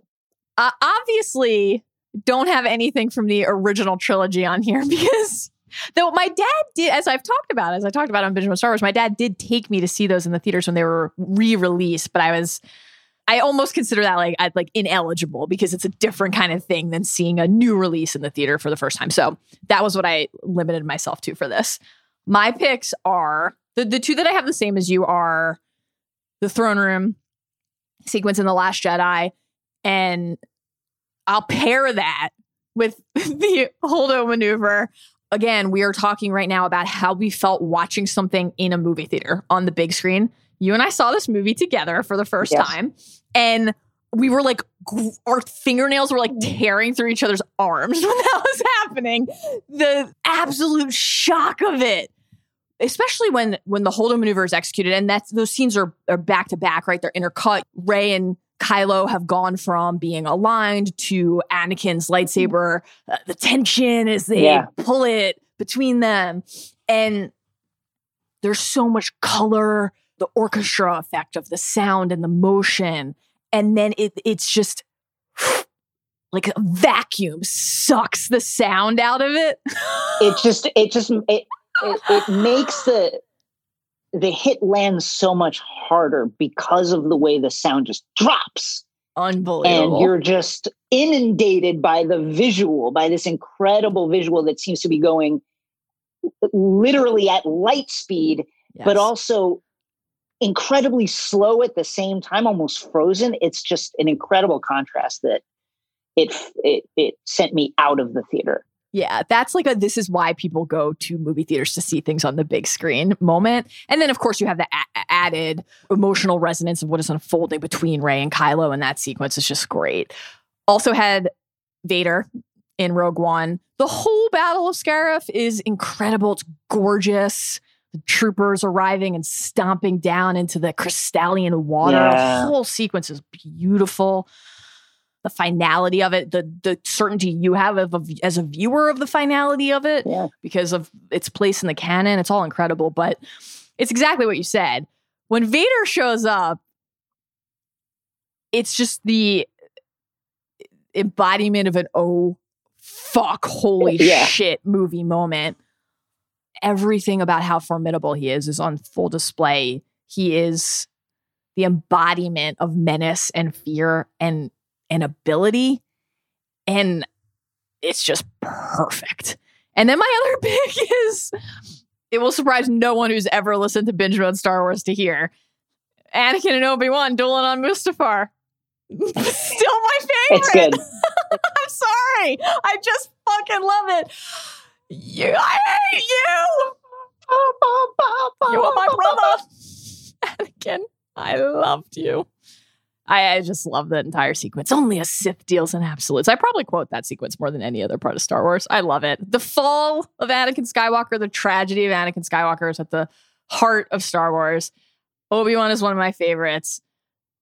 I, I love that sequence. And I think, as I've said a million times, the ability to actually make that so gripping, despite knowing heading in not only to the overall prequel trilogy, but specifically to the Revenge of the Sith, that the fall of Darth Vader is the point. You knew what you were working toward. That sequence leading up to that first inhalation of breath when the helmet clicks in as Vader. Woo! Love it. How about Harry Potter? Well, see, now this is going to be tough for me because I didn't see any of them in the theater. I came at the end of the craze when they were releasing the last book, and I'm just like, I'm going to read all of these because, like, why have I been putting it off? So I read them all. And then I didn't, by that time, like, and then the last movie comes out, and I had not been able to see them all in the theater. So I can only imagine what the reaction would have been. So you go first, and then I will say the ones that I think that would have moved me the most. So this is a tough one for me too because I have, as I shared on Binge Mode Harry Potter, had seen the first three movies in theaters before I started reading the books. At seeing Azkaban in the theater is what led me to go right to the bookstore, get the books that were out at that point, and start reading it. And then from there, once I saw, I went to you know I'm lining up at midnight to see them from there, and it's just a lot of that's not how it was in the books for me the first few times I saw the movies. So you know, I found myself thinking for this exercise back through Half Blood Prince and just getting enraged anew about some of the choices. Here, here's what I'll go with the climax of Prisoner of Azkaban. The Sirius reveal, the Lupin reveal, the moment when Snape puts his arms out and protects the kids and everything that forecasts about his his true intentions. That was the experience that made me start reading these books changed how I felt about reading and stories. So that is a hugely important moment for me. The Cedric death scene, Voldemort's rebirth in the graveyard in Goblet of Fire. Goblet of Fire is my favorite Harry Potter book, as you know. I have, as a result of that, quite a few notes on Goblet of Fire, the movie, as you also know. However, I can still feel the way my heart and my stomach were clenching when I was sitting in the theater watching that for the first time, knowing what was coming, bracing for it. I, I, I could barely breathe watching it. That's really how I felt about it. And then my final pick for Harry is the Tale of the Three Brothers animation in Deathly Hallows Part One, when our pals, the trio, are at the Lovegood home and they open up Beedle and Hermione starts reading the tale, and that absolutely stunning animation takes over the full screen. I was just awed by it. I was blown away by how beautiful it was. And the, the actual reading of the story was already one of my favorite parts of that tale. And then to see it brought to life in that way it was just such a gift. That would have been on my list. And Voldemort's birth, I think, would would have been the two that really hit. That is, it, it's a shocking, it's a shocking moment in the movie that really just chills. And the casting is so good. One of my absolute favorite things about uh, watching BBC dramas and BBC crime dramas, which I love to do, is so I recently did a rewatch of Broadchurch season one. Mm, hmm And it's like, I guess there's only 10 or 12 active actors in the UK at any given time because I, I and I love it so much. First of all, Broadchurch, fantastic show that really started the whole uh, mysterious murder in a picturesque seaside town vibe that had, you know continued on with uh, Big Little Lies and, and and other shows. I, I just love it because it's like there's oh there's Filch, um, there's Barty Crouch Jr. Barty Crouch. There's like various people from Game of Thrones. it's just I I just love uh, watching BBC crime dramas for that particular reason. I love it. There's Doctor Who. It's it's, it's so great. How about Lord of the Rings? Oh man, We've both recently rewatched in 4K. Stunning. You might as well be at the theater. Gorgeous. Absolutely gorgeous. For me, oof, This was tough. uh, really it tough. was tough. Gandalf versus Balrog. we talk in the initial fellowship. t- talking about the opening of Two Towers, not necessarily because of the crowd. Honestly, the crowd was rather muted when I when I think back to my theater my theater um, experiences. No, I'm I'm dead serious. It was rather muted. There were a lot of kids, and I think that people didn't quite understand how scary these movies could be, and so there were a lot of scared kids, especially in uh, Fellowship and Two Towers who would end up like having to leave because the movies were just like way, way, way, way too intense. So, like full disclosure, like I just the opening of Two Towers with with Gandalf and the Balrog falling, falling, falling, falling, falling, falling for like miles through the earth. It just left me awed. Again, the audience didn't really go crazy, but there's something about scale like that, like action on that kind of scale that just it activates my imagination. And the idea of of Gandalf falling for all of these miles while in active combat against a Balrog just uh just floored me. And I I was like blown out of my seat. I love the way you just put that. That's one of the things about Middle Earth that's always such a real treat to see rendered on the screen and brought to life is what is waiting for you just out of view. And when you get to glimpse it, when you when you set out into the depths of something previously unseen, it's it's always just such a, such a treat. And then uh Helm's Deep, the entire sequence and Don't uh, fuck with the to classic. Yeah, great to the charge of the to the charge of the Rohirrim. Like it blew me away then. It continues to blow me away now. I think it's one of the most uh, magnificent set pieces ever put to film. You'll have to toss me. You'll have to toss me. Like it's just so so good. When Theoden, I laugh every single time that Theoden says, "Is hmm. that it? Is that all you can Yeah. muster?" Saruman. Oh god. Actually, no, bro. like, don't. You know what I mean? Like, yeah. pump the brakes, dude. Theoden Why, King. why are you talking wild like that? it, it just it, it- every time he says it, I'm like, you fucking dummy. An amazing series of self owns from Theoden and Two Towers. After Yeah, and then- after Aragorn convinces him to let Wormtongue go, it's like eh, might be some regret there. How about that drain? Yeah, like, can we not realize that that is like, the drain obvious weakness in the in the defense?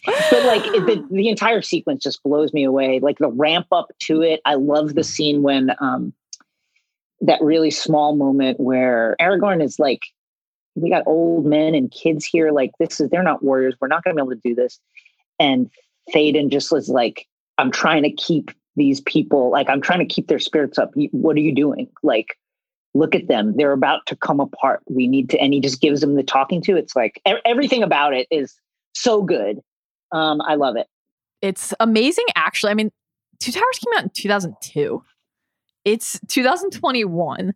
Shocking. I feel so fucking ancient saying that out loud. But the reason I mention that is because it is such a testament that Helm's Deep is still, still the measuring stick against which we compare every other massive set piece battle. Like the Long Night, the Bells, we're talking about Helm's Deep as a comp. And, you know, I think that having re- recently rewatched this, one of the things that I'm glad you mentioned the wavering faith and the conversations in exchange with Gimli and Legolas and Aragorn, because the ability to weave in and out of those quiet moments of doubt, the desperate search for a glimmer of hope. Yes. The, the the cuts to the faces of the the children and the people waiting in the caves and the the way that that is just seamlessly incorporated the cuts between those quiet moments those gentle moments and the bash and, and clash of the action the lightning crashing down. Helms deep is incredible. My only note still to this day the two decades later on helms deep is the note I had the first time I saw it, and the note I'll have every time I see it, which is that Legolas's body count is wrong, and he's only saying that to make Gimli feel better. He killed way more guy than that. Way more. Anyway, great pick. I, one more thing about it. I, the pacing, I'm, I'm like the pacing, the battle goes on for such a long time, but you never really notice. But the pacing is so effective that I, I'll never forget my surprise when Gandalf shows up at the head of the room at the in the theater. I had forgotten about it.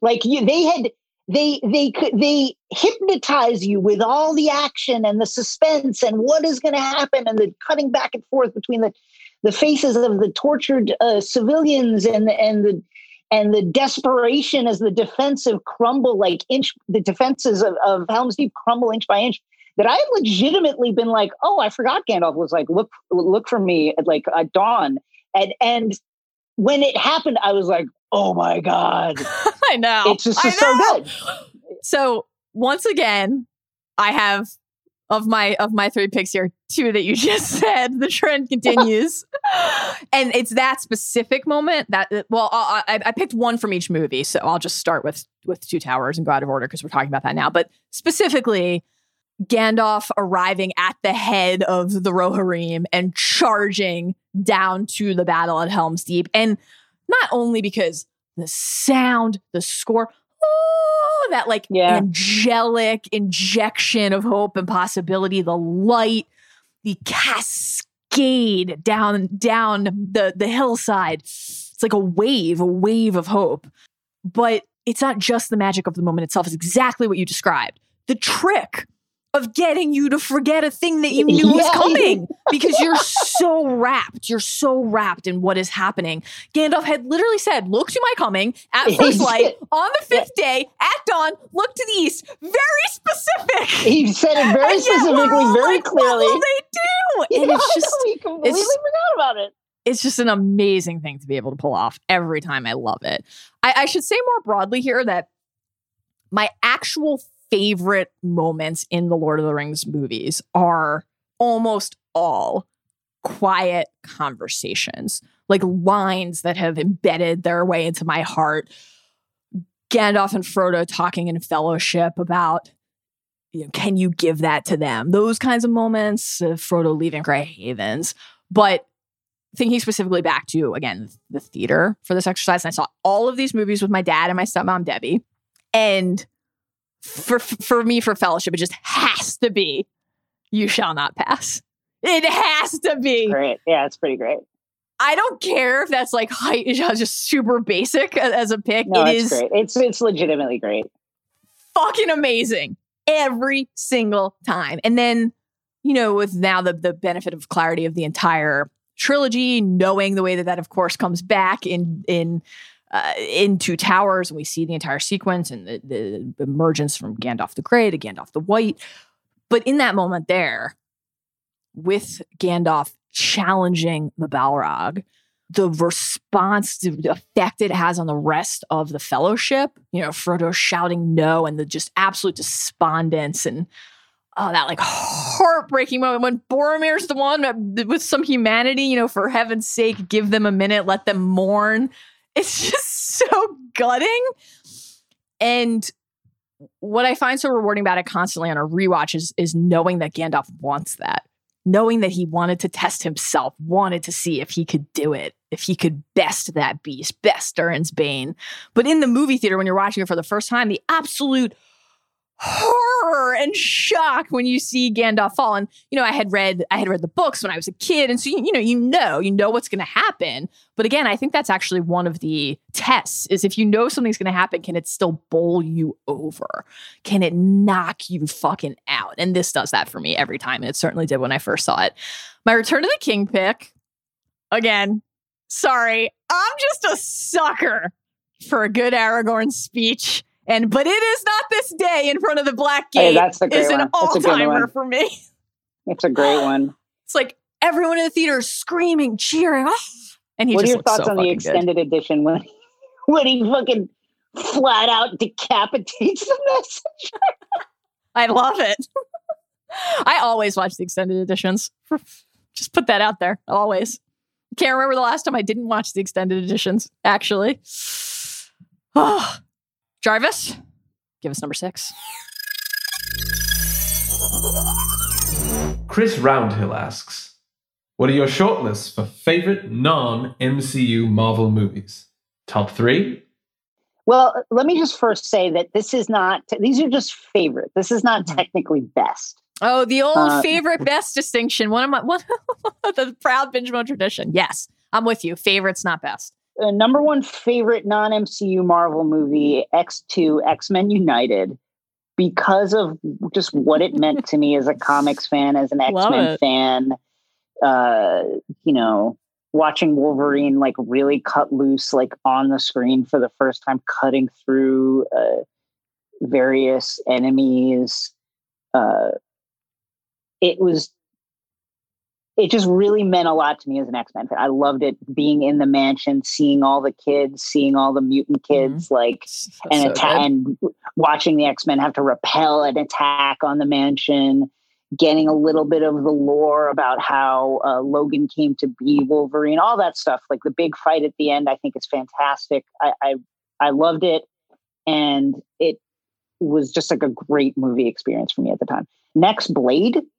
And I'd throw Hell Blade yeah. one and two. I'd throw Blade one and two in there Love this. just kind of like sad that it's so- it's we don't talk about it. Those are just like really good movies and a great use of a really kind of like a tertiary Marvel character. Marvel had this real monster movement in the late seventies, eighties with um, with Blade and with the Living Vampire and with like Man Thing, kind of, and Daimon Hellstrom and they just really did a great job with Blade. The action is is really good, and I, I love those movies.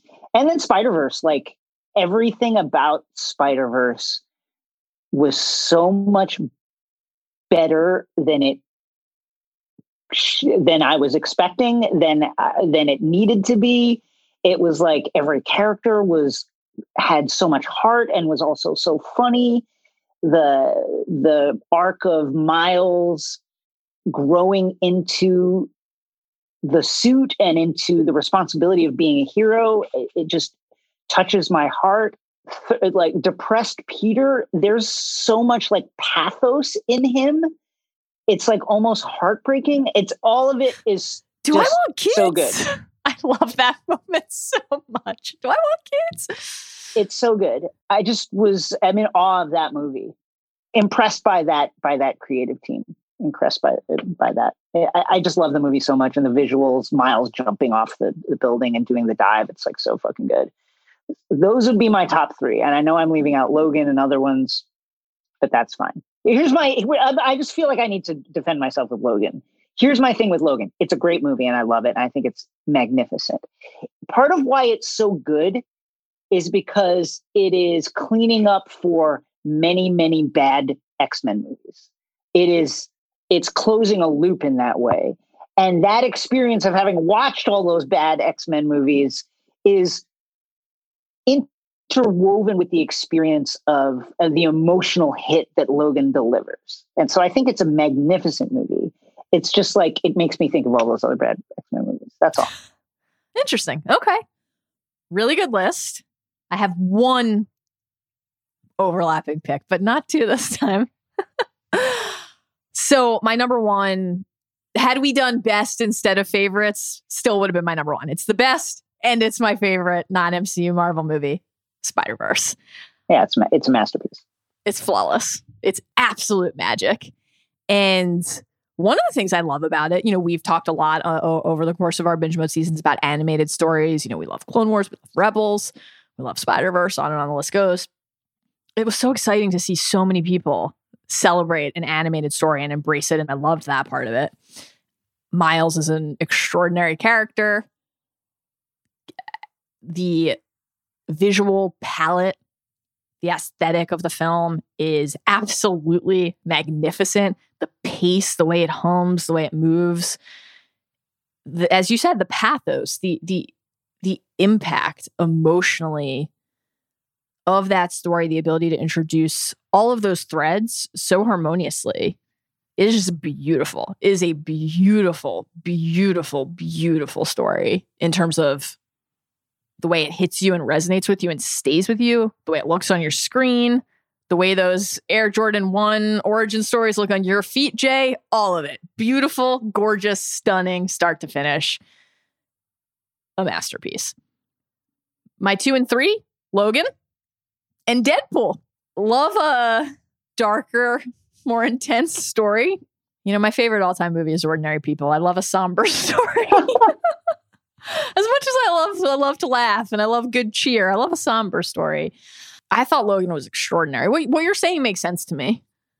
I think that's a really good point. I think maybe I responded to it the opposite way, which was I felt even more grateful for it on the heels of those of those disappointments, and that uh, that impact has been really lasting for me. You know, I love returning to it. I have a very vivid memory of seeing it for the first time in the theater, and you know, one of the things that I just love so much about comic book movies and and and superhero stories is when we get to see how things change for these characters, how they live in their own lives, which I know sounds like a really thing, strange thing to say, but part of the fun, part of the appeal of watching a story where somebody has power, somebody has the ability to do something that you in your life could not do is that you get to say, well, what if I could do that? What if I what if I had the chance to live that way or I had the chance to experience that? And sometimes it's thrilling, sometimes it unlocks your imagination, sometimes it's terrifying, right? What if it's scary? What if it's dangerous? What if it's bad?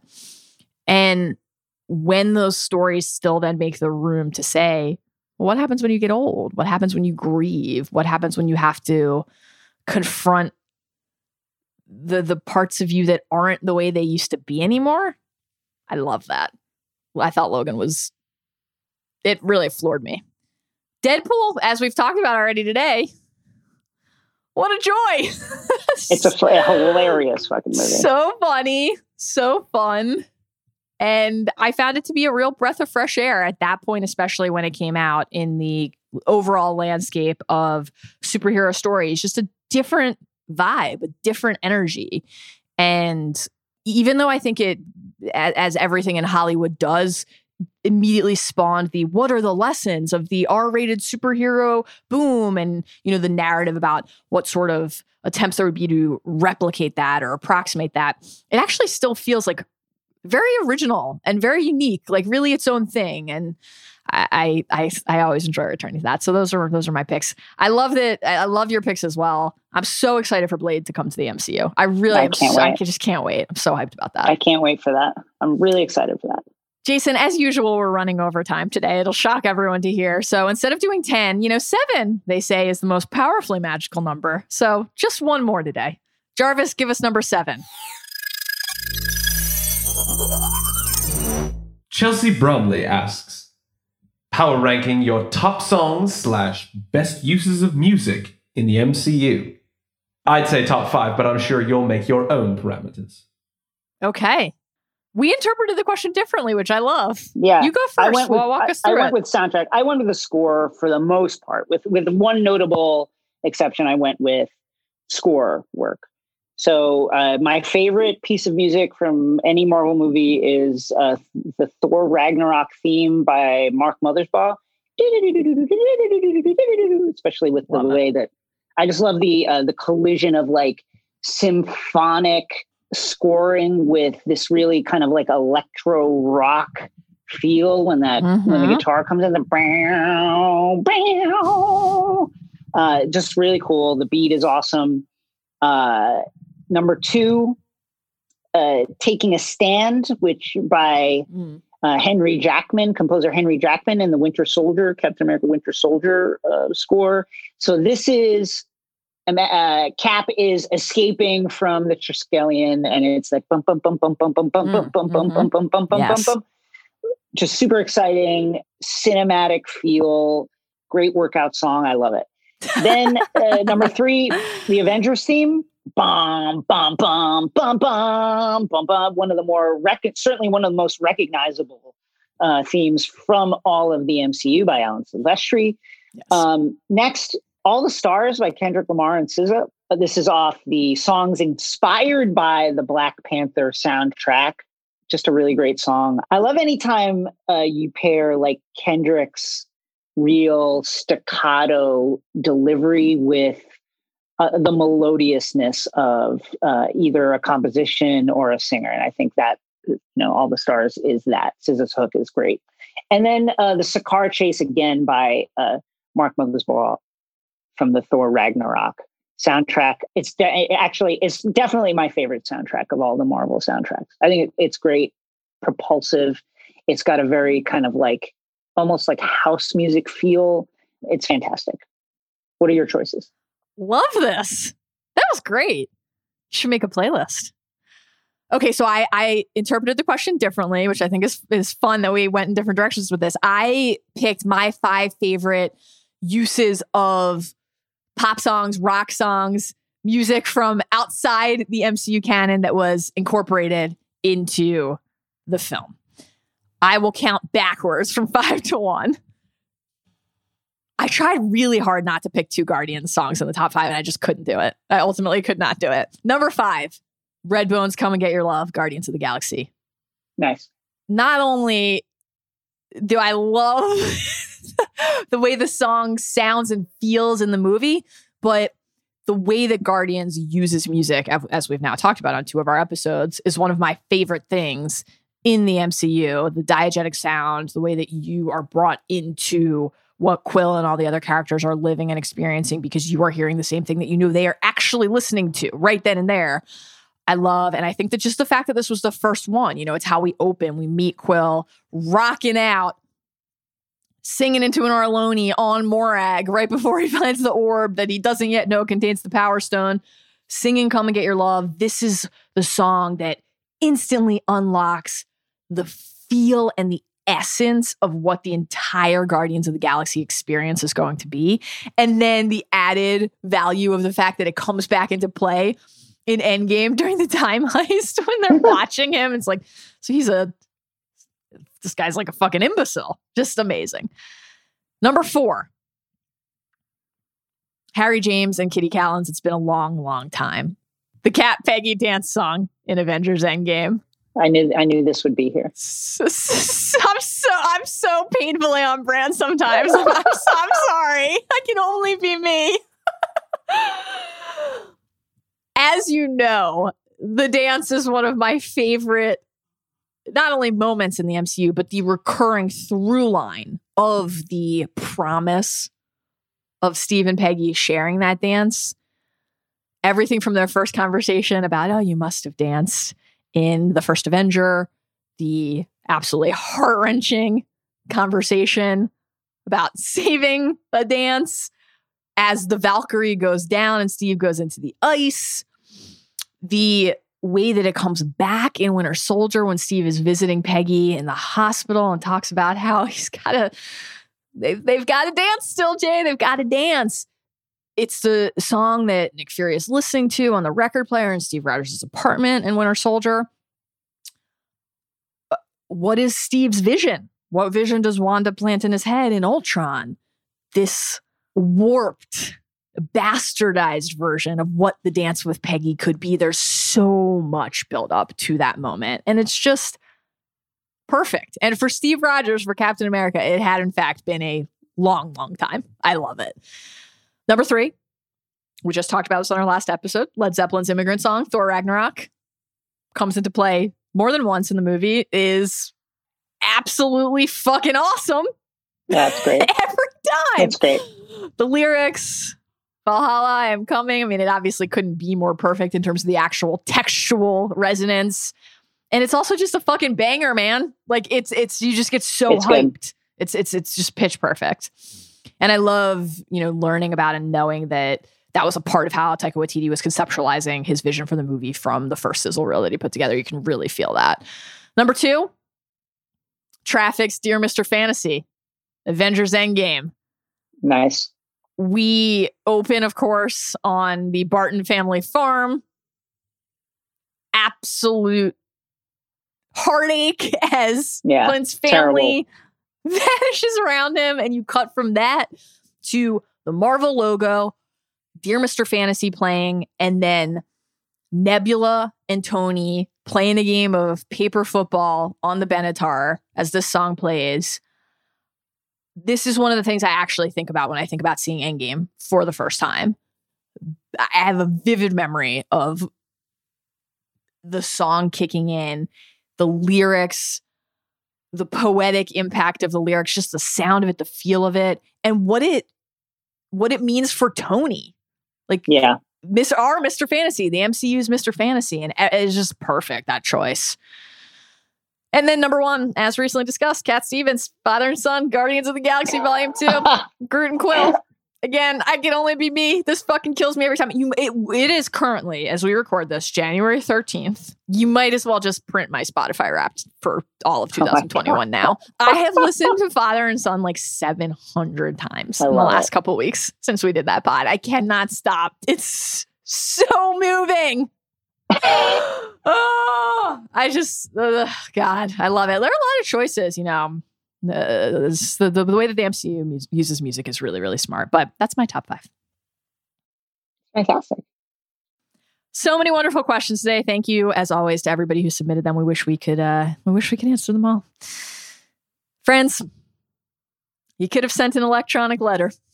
That's how Steve Ahlman, Isaac Lee, and Zach Kram are indispensable producers and researcher. Do it. Remember, if you're looking for past seasons of binge mode, whether it's Game of Thrones, Harry Potter, Star Wars Weekly, they're available for you to listen to in full for free exclusively on Spotify. We hope that you had as much fun as we did today, that you were as excited as we are to hop back into the Quinjet, explore the rest of this story, and that you'll join us again next time for our discussion of Black Panther. Until then, remember, we're not Banner's friend. We prefer you.